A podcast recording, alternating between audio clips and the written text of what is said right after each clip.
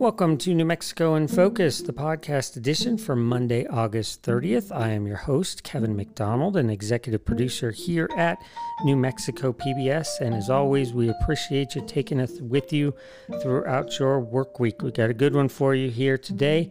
And we're going to kick things off with an interview we did for the show recently with the newest member of the New Mexico Roundhouse. She's our newest lawmaker.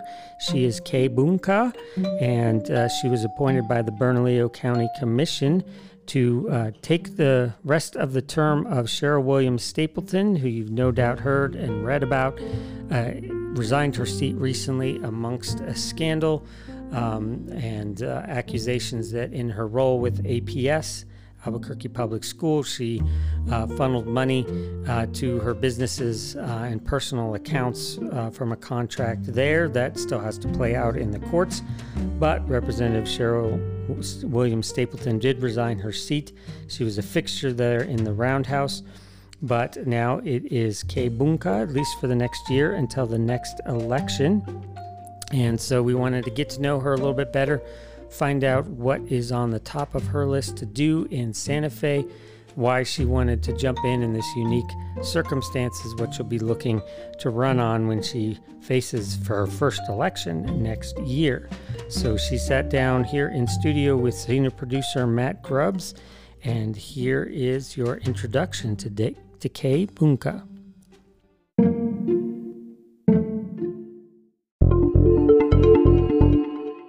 Bernalillo County Commissioners made their second legislative appointment of the summer this week, naming community organizer Kay Bounkeua as the replacement for Cheryl Williams Stapleton, who resigned in the face of an investigation into financial improprieties involving her job with Albuquerque Public Schools. Now, as best as anyone can recall, Ms. Bounkeua is the first Asian-American woman in the legislature. She says representation is important for New Mexico communities, as she discussed with senior producer Matt Grubbs. New Representative Kay Bounkeua, thanks so much for joining us. When we spoke just a couple minutes ago, you said that this all happened very quickly. I know there were people talking to you. Were you able to talk to other people to figure out if the issues you're interested in are the issues that they're interested in? I've worked in House District 19 for my entire career. I was born in the place. I came back to grow my family there, and having done work that was grounded in community, specifically in the International District and broader Southeast Albuquerque, I feel like I have known those issues for a while now. We've worked on them. I'm still connected with many of the organizations doing organizing work there. So when I think about how the issues are impact the communities in that place, I feel like there is already that strong connection, and right, we can always learn more, and we can definitely continue to show up to better understand the nuances of what's happening in the day-to-day as well. So you said that you're in the process of deciding and finding out what committees you'll be a part of, so that's in the works. Yeah. I think right now when people hear of Albuquerque, they think so much of crime. There is a trend that is concerning. You've spoken before of mental health as a possible solution or part of one. How does that fit in to what we're seeing right now? What's your ideal in terms of services and systems? Sure. I think when we think about violence that's happening in our communities, we need to think about some of the structures that play into that. And I do think there are times when we need to rethink about where we're allocating our resources and making sure that we're not committing to solutions that have historically over-policed Black, Indigenous, Asian Pacific Islander, Latinx, other communities of color, LGBTQ+ community. How do we make sure we're really thinking about creative, community-led and community-based and designed solutions that get to the place where we are all safe, that we all feel a sense of community and belongingness, and that we've got some real say into our community. So for us to really think about what are the other solutions, it is that investment in mental health. It is that investment in culturally tailored services that the community in this area does so well. It is also thinking about what are policies that can get to the root causes of issues, such as universal basic income? How can we really give people the support systems that they need so that they can really thrive in our community? So I think to take a holistic approach too is so important when we look at big issues like violence. And you would see those services come alongside something like what the governor and the speaker have talked about, which is 1,000 new officers who are trained in community-oriented policing. You see those two things coming side by side? I think there is a place for policing, and I do think the more input we have from communities who live in this place, and I also want to recognize our unhoused neighbors, the closer we're going to get to a solution that works for everybody. So for us to be able to have that input and to say where we need the support, I think that again will be the key to making it work.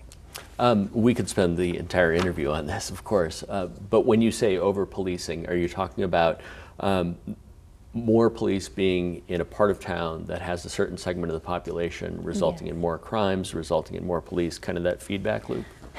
I think so. It's how do you disrupt that cycle? And the International District in Southeast Albuquerque already has so many police. I don't know if bringing more into it is the exact solution. I think it's part of it, but we again need to think about what is that comprehensive approach that we can take as community, as state, as also city leaders and county leaders, and think about what really makes the most sense for this place. You enter the legislature at a time when we're doing redistricting, which is a very important role that is oftentimes, I think, maybe overlooked just because it can be incredibly boring, too. You're looking at a lot of maps and things like that, but it really counts for representation. How do you feel about the new system where there's a community-based advisory group that will give the legislature its recommendations? What do you feel about that? I was on the governor's complete count committee when we were going through Census 2020 and making sure everybody was counted in our state, because we know that leads to resources for New Mexico for the next 10 years. So I very much believe in how do you get to that representation, how do you do it accurately, and how do you make sure that you're doing the outreach that's necessary. I think the committee that is set up is a great step in the right direction. I know a lot of community organizers fought to have that established so that there was some sense of input from community that would be directly wrapped into the maps that are created through redistricting. I think too, through the process, there's not like a huge swath of representation even on that committee, even thinking about Southern New Mexico, is there a voice from there? Some of that is lacking. So I think, again, it's a step in the right direction, and there are also many ways to improve it. So I think with not having full representation on that committee, to make sure, again, how are community voices being inserted into the conversation so that it truly is the ability for communities to be a part of mapping out their communities, the places that they live, and that they feel like they can get the representation that they need. Would you prefer the independent commission's recommendations to be binding, or at least more incumbent upon the legislature to really prove that those aren't good plans?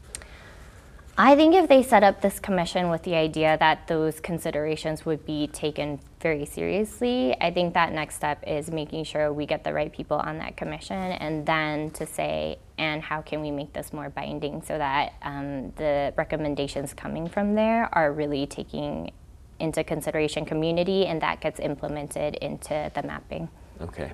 If they were to recommend a boundary for House District 19 that didn't include your home, would you support it? I think the most important thing is that the communities of interest stay together. I think secondary for me personally is the political piece. I think representation matters. I think at the end of the day, this is people's lives, this is their home, and we need to first and foremost have the identity, have the community stay whole so that they get the representation that they need. I think where representatives live is a part of that equation. People appoint or elect people that they care about. So that is definitely part of the formula. But, #1 priority has got to be keep the communities together. You talked about representation. As far as anyone can remember, you'll be the first Asian American woman to be in the legislature. Why is that important? What does that mean? New Mexico has always been a multicultural, multilingual state. I think there is this myth that we've got three cultures, really, right? The tricultural myth we talk about and some people embrace. That's never existed. It doesn't help anybody to identify in that way for New Mexico. We really need to have a representative body that reflects the population of the state. For there not to be an Asian American voice in the state legislature at this moment, that was one of the driving reasons that made me say, it's time. And if I want to have a state where my daughter and all New Mexico's children feel like they can see themselves reflected in leadership, then I have to also figure out how can I be a part of that narrative change. How do you do that and also reach out to the Black community that lost a representative in Representative Williams Stapleton? I think it can be a both and conversation, right? Representation for all communities is so critically important. So how do we make sure there is space for all of that?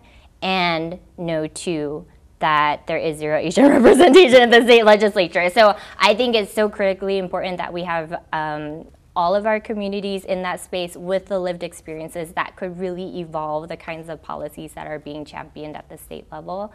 And we need to make more room for that, and we need to figure out how to do that together. Representative Kay Bounkeua, get used to that title, and we look forward to talking to you again. Thank you.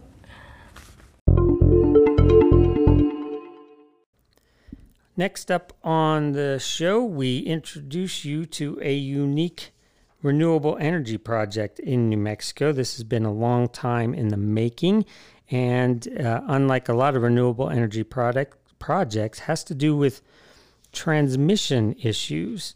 This isn't about a solar farm or a wind farm. This is about getting those renewable energy across the state, across the country, and it's called SunZia. It's a roughly $4 billion project. As we said, it's been years in the making, will take years to complete, and it's a challenge. It's the huge voltage lines that would cut through the state, and as you will hear, from John Ryan, who is the executive director of SunZia, there are actually two lines, one of which would take that renewable energy to California and Arizona, and the other one would allow for some of that here in New Mexico as well. There have been lots of comments and public hearings with the BLM about how exactly to run these lines and do it in an environmentally responsible way. We're talking about in and around Socorro County, so high traffic areas for some of New Mexico's favorite wildlife. We're talking about the sandhill cranes as well as other migratory birds. And so because of that, there are people who are also very concerned about the impacts of that. So we're going to bring you both sides of that equation here and let you know that public comment is opened up again about this project. So take a listen to the interview, do some research. We'll got links in the description. And now's the chance to make your voice heard on this project as well. But here is our land correspondent, our environmental correspondent, Laura Paskus, with a rundown on SunZia. John Ryan, thank you so much for joining me today to talk about energy transmission and the SunZia line. Electrical transmission is something that affects all of us, and yet I feel like most of us, we don't talk about it very much, and a lot of us don't really understand it. So can we start off, can you kind of lay out the purpose and the need for this proposed transmission line? I'd be happy to, Laura. Thanks for having me. The SunZia transmission project we've been working on for a long time. Electricity transmission lines take a long time. SunZia is one of those lines that's a renewable transmission line. So we are building it to get to the wind energy in central New Mexico. Getting to that point to where that wind energy can get on the transmission line, and we would transfer it into Arizona. And once we get into Arizona, the power could be sold to the Arizona utilities or California utilities, whatever the case may be. It's really exciting. It's been a long haul. We have a new ideas about alternative routes, and I'd love to get into some of that detail, but really it's a transformational project for New Mexico. It will bring a great deal of economic benefits to the state, to a lot of the rural communities that we deal with, to a lot of the landowners, and we're trying to do it in an environmentally sensitive way. So in terms of the electricity that New Mexicans will use, does this mean there will be more renewable energy in the mix for New Mexicans, or does it go to other markets? It could be both. We're doing two lines, like I said. One of the first lines will be a DC line, whereby we're transporting a lot of the wind energy into Arizona and therefore into the western markets. The second line will be an AC line. That will include substations in Luna County, one in Torrance County, and that allows for interconnections into the New Mexico grid. All in all, the expansion of transmission is really valuable, not only to whether we're transporting out of state or within state. The electricity is becoming more of an area where we need to get paths into communities. So a different path would allow for improved reliability for the region as a whole. And so a lot of that is what we're after, what we're trying to do, what we think is valuable about SunZia. We know the climate is changing. We know that's because of our expenditures of fossil fuels, and renewable energy is a really important part of the conversation locally and globally. How do you balance, though, that these sorts of industrial projects do have all sorts of local environmental impacts? Like, how do we balance those two things that we need to be thinking about? We have to do it. We have to balance those, and we work really hard at doing that. We know that there's a lot of focus on low carbon generation, and so we're trying to facilitate that. We're trying to address the climate crisis. We understand and we recognize the importance of renewable energy and clean energy. But you're right. We've got to convince local communities, local elected officials, stakeholders, environmental groups that not only are these projects important, but we have to do them in an environmentally sensitive way. And there's lots of things that we are doing that I hope turns into a model for how other projects should proceed.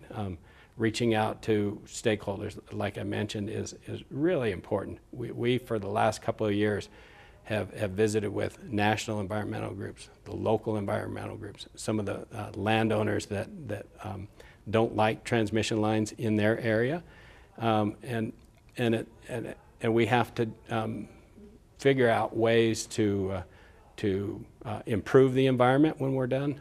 There's things that we can do to preserve the tourism, the beauty of New Mexico, the Bosque where we cross the river. Those are all really sensitive areas that we are focused on and are doing a lot of things to make it a much more environmentally sensitive project that cares about how we cross the river, where we cross the river.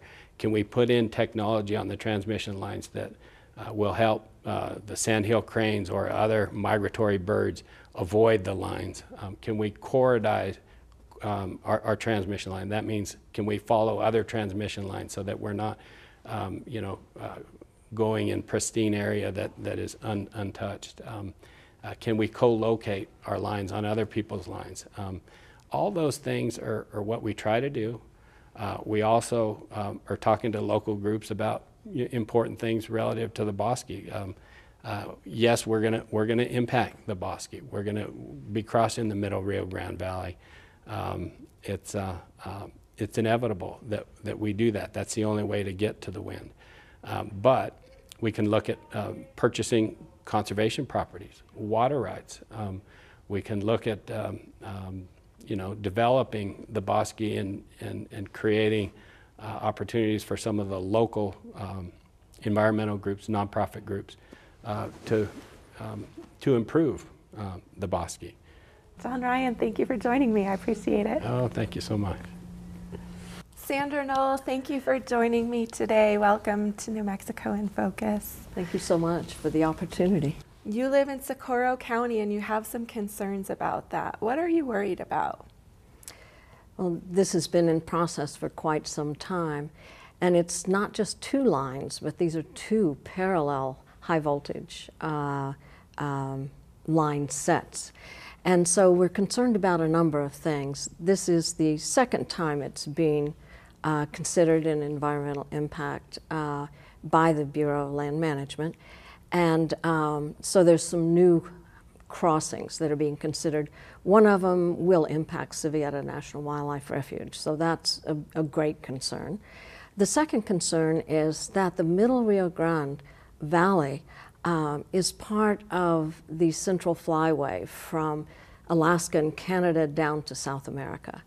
And we have more than 400 bird species that use that flyway.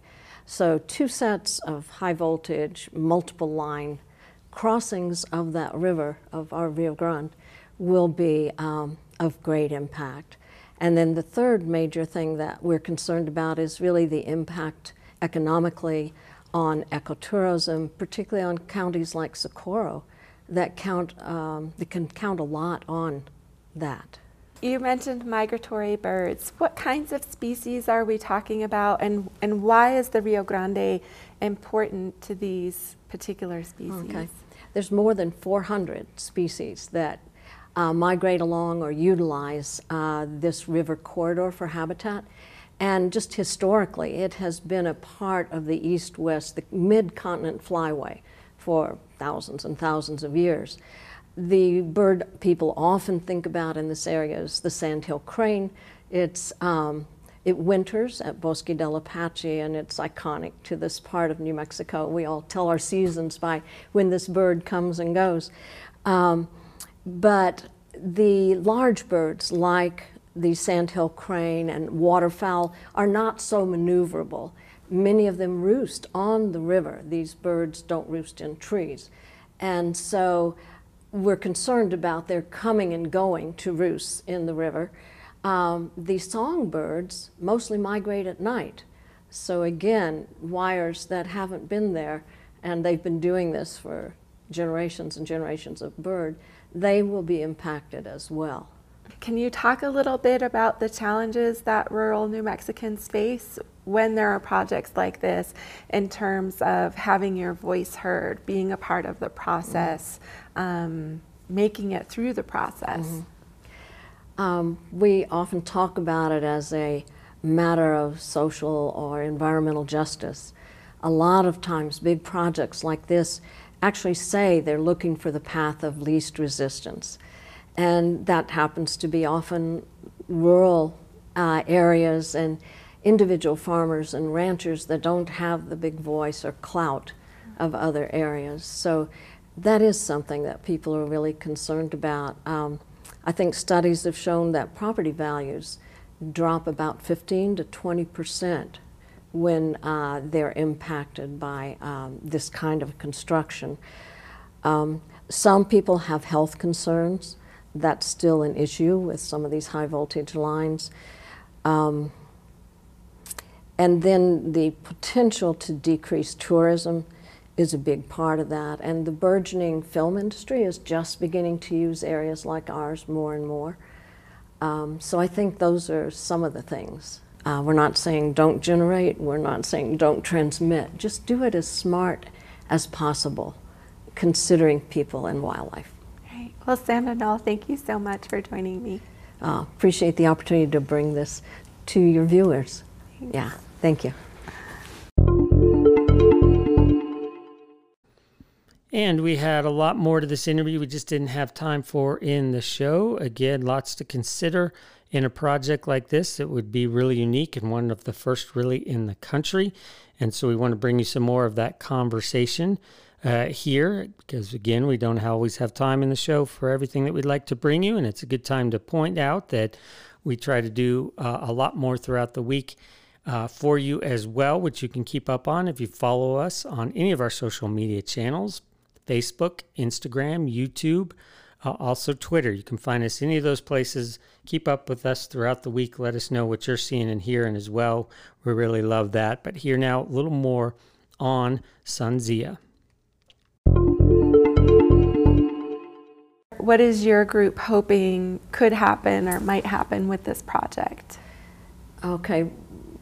First of all, we do think that it should never set a precedent for going through a national wildlife refuge or impacting a national wildlife refuge. Secondly, we think overall we'd like to see it use existing corridors from the wind farms in Lincoln County around Corona. It could either go, the lines, in our opinion, could go north or south and meet with corridors that are already going east and west. If it must cross the Rio Grande, then we think that undergrounding should be a very serious consideration, both because of degraded landscape for things like the Rio Grande Trail and maybe our movie industry, and also particularly for the birds. So that's a part of it. And then we think the real economic costs, we don't think rural New Mexico should have to subsidize this big business. I don't know that New Mexico's getting a lot of economic benefit from this. It's going out of state, but we certainly shouldn't have damage from it or hurt to our own economy. So this particular transmission line, the planners describe it as moving primarily renewable energy. And we know that climate change is a big problem. We know that our reliance on fossil fuels is an issue. We see the Rio Grande drying and know that that's tied to human-caused climate change. How do we balance this sort of renewable project and sort of these global movements with impacts on wildlife, with impacts on local communities? Yeah, that's the $24,000 question, right? Certainly, I agree with the people that say renewable energy is best local or regional, but we're not opposed to renewable energy. We're very pro renewable energy. We just think it needs to be transmitted smartly, and that it should do the least harm, both environmentally and to communities and individuals along the way. And I'm glad you mentioned about the climate and the drying. We do sometimes have a dry Rio Grande River. That's another point for undergrounding. It's a pretty foolproof method of avoiding fires. And in California, we've seen that the general amount of clearing for the footprint of these kinds of towers and wires has not prevented fires. We have talked to people who have concerns about migratory birds, about impacts to the bosque, and I'm sure you've heard these concerns and seen these concerns. How do you respond to that specifically? Well, first of all, we've been meeting with the local groups and national groups for over a couple of years, and we want to continue that. That's really valuable. They have given us lots of ideas about what they would like to see in their bosque and where they would like to see SunZia move to and or under what conditions. And so we take that really seriously, and we appreciate that opportunity to learn from them about what their thoughts are. We care. And then, you know, they'll submit their comments to, not only to us, they're also submitting their comments to the BLM, and the BLM will have some response. We'll have some work to do to describe how we're going to go about it, and then hopefully, at the end of the day, we come up with a route that is supported by the local community, and that we know we'll have to work at. We'll have to, you know, be watching the technology, the bird diverter technology, we'll have to be watching lots of things that will help us mitigate some of the impacts that are naturally come with a transmission line. And we think it's valuable to get a lot of these renewable projects in service, operating, and benefiting the communities that they're in, the region, the country. I think we are in a very good position to lead in this area. And we round out this week's show with more extra content for you. Again, we love to bring that to you. Wish we had more time each and every Friday night, but we love that we have outlets like this to bring you extra content. We're going to bring you our weekly warm-up that we do with our line opinion panelists. If you missed any of our line conversations last week, check out the last episode of the podcast. You'll find all of those there. We talked about the pushback over the governor's vaccine mandates in the wave of Delta variant cases in New Mexico. We also talked about the state's response to Afghan refugees fleeing the Taliban currently, as well as a new push to try to deal with pedestrian safety, as New Mexico ranked for the 4th straight year #1 for the amount of pedestrian deaths. So all important topics. Encourage you to go back and listen to that. But each and every week when we do our taping, we ask all the line panelists to bring something to talk about that we just don't have time for in the show. We call it One More Thing, and want to share that with you here. So here's host Gene Grant.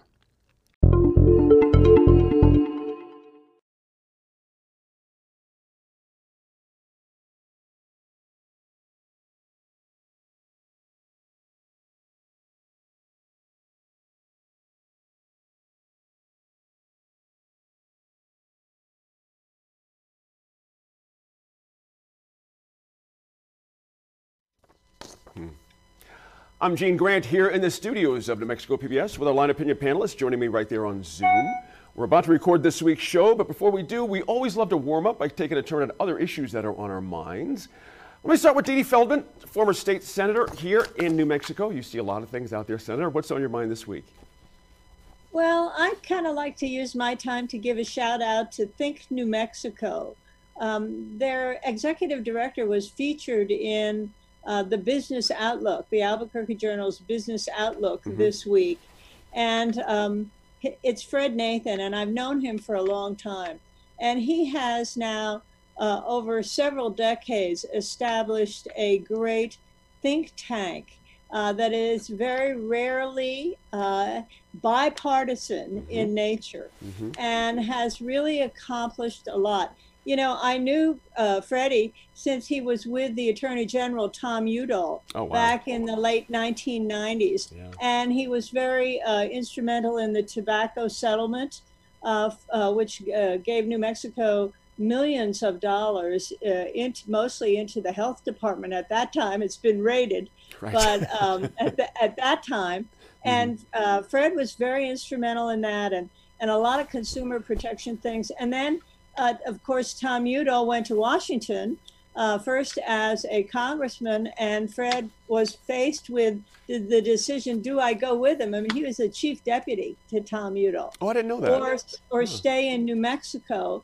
And he asked my advice, and I said, you'd be crazy not to go with Tom Udall to Washington. And he said, no, I think I'm going to stay here and start a nonprofit, because we have so many problems here in New Mexico. We're the last in so many areas. And so he went against my advice, and thank goodness he did, because he established Think New Mexico.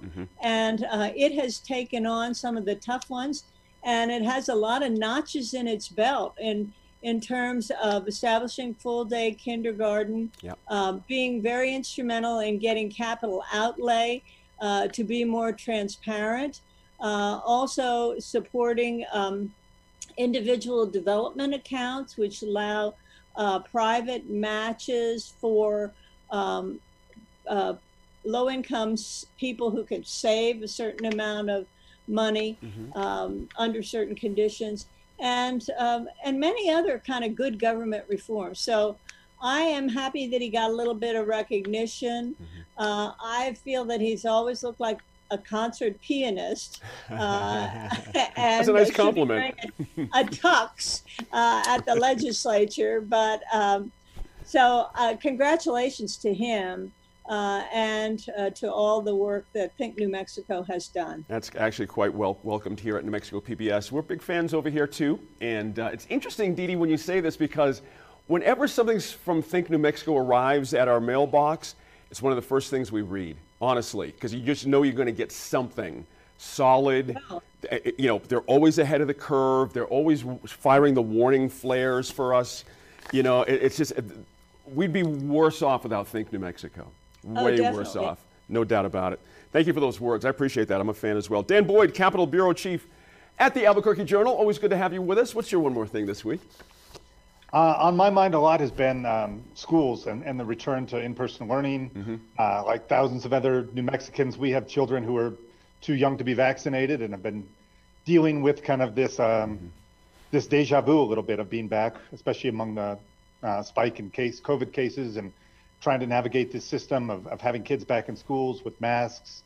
You know, already there have been cases around the state. I think at least 20 schools have already gone back temporarily to remote learning. So it's tricky. I think everyone's trying their best, but you know, no easy answers. And I think still more questions at this point. And it'll be interesting to see how state and local education officials handle all that. Agreed. Especially when we have interim education folks at the top. We don't have exactly a lot of agreement out there amongst all our school systems. So this could be a very tricky time for us. I appreciate you bringing that up for sure. Hey, there's an old friend. Michael Byrd is back with us. Good to see you, Michael. Welcome back to New Mexico, first of all, most importantly. California had you for a little bit, but they couldn't keep you forever. So I'm glad you're back here. What's your one more thing this week? I think my one more thing would be a shout out to American Indian, Alaska Native, and tribal leadership, because CDC just recognized last week that Native communities have the highest vaccination rates among any community in the country. I think this demonstrates if there's a community that has reason to be reluctant to engage in any kind of government program, I think it's Native people, and given their history. But the fact of the matter is that there are some real strong traditions and values about taking care of your people, defending your people, and ensure the continuity of our nations and our pueblos and tribes. And so I think there's a lot, there are lessons to be learned from Native people, and this is just one of many. I appreciate that. That means a lot. Considering how this thing's been flowing back and forth for everybody, it's good news to hear that. We'll have to wrap that up there. Thanks for joining us. New Mexico in Focus airs Friday nights and Sunday mornings right here on New Mexico PBS.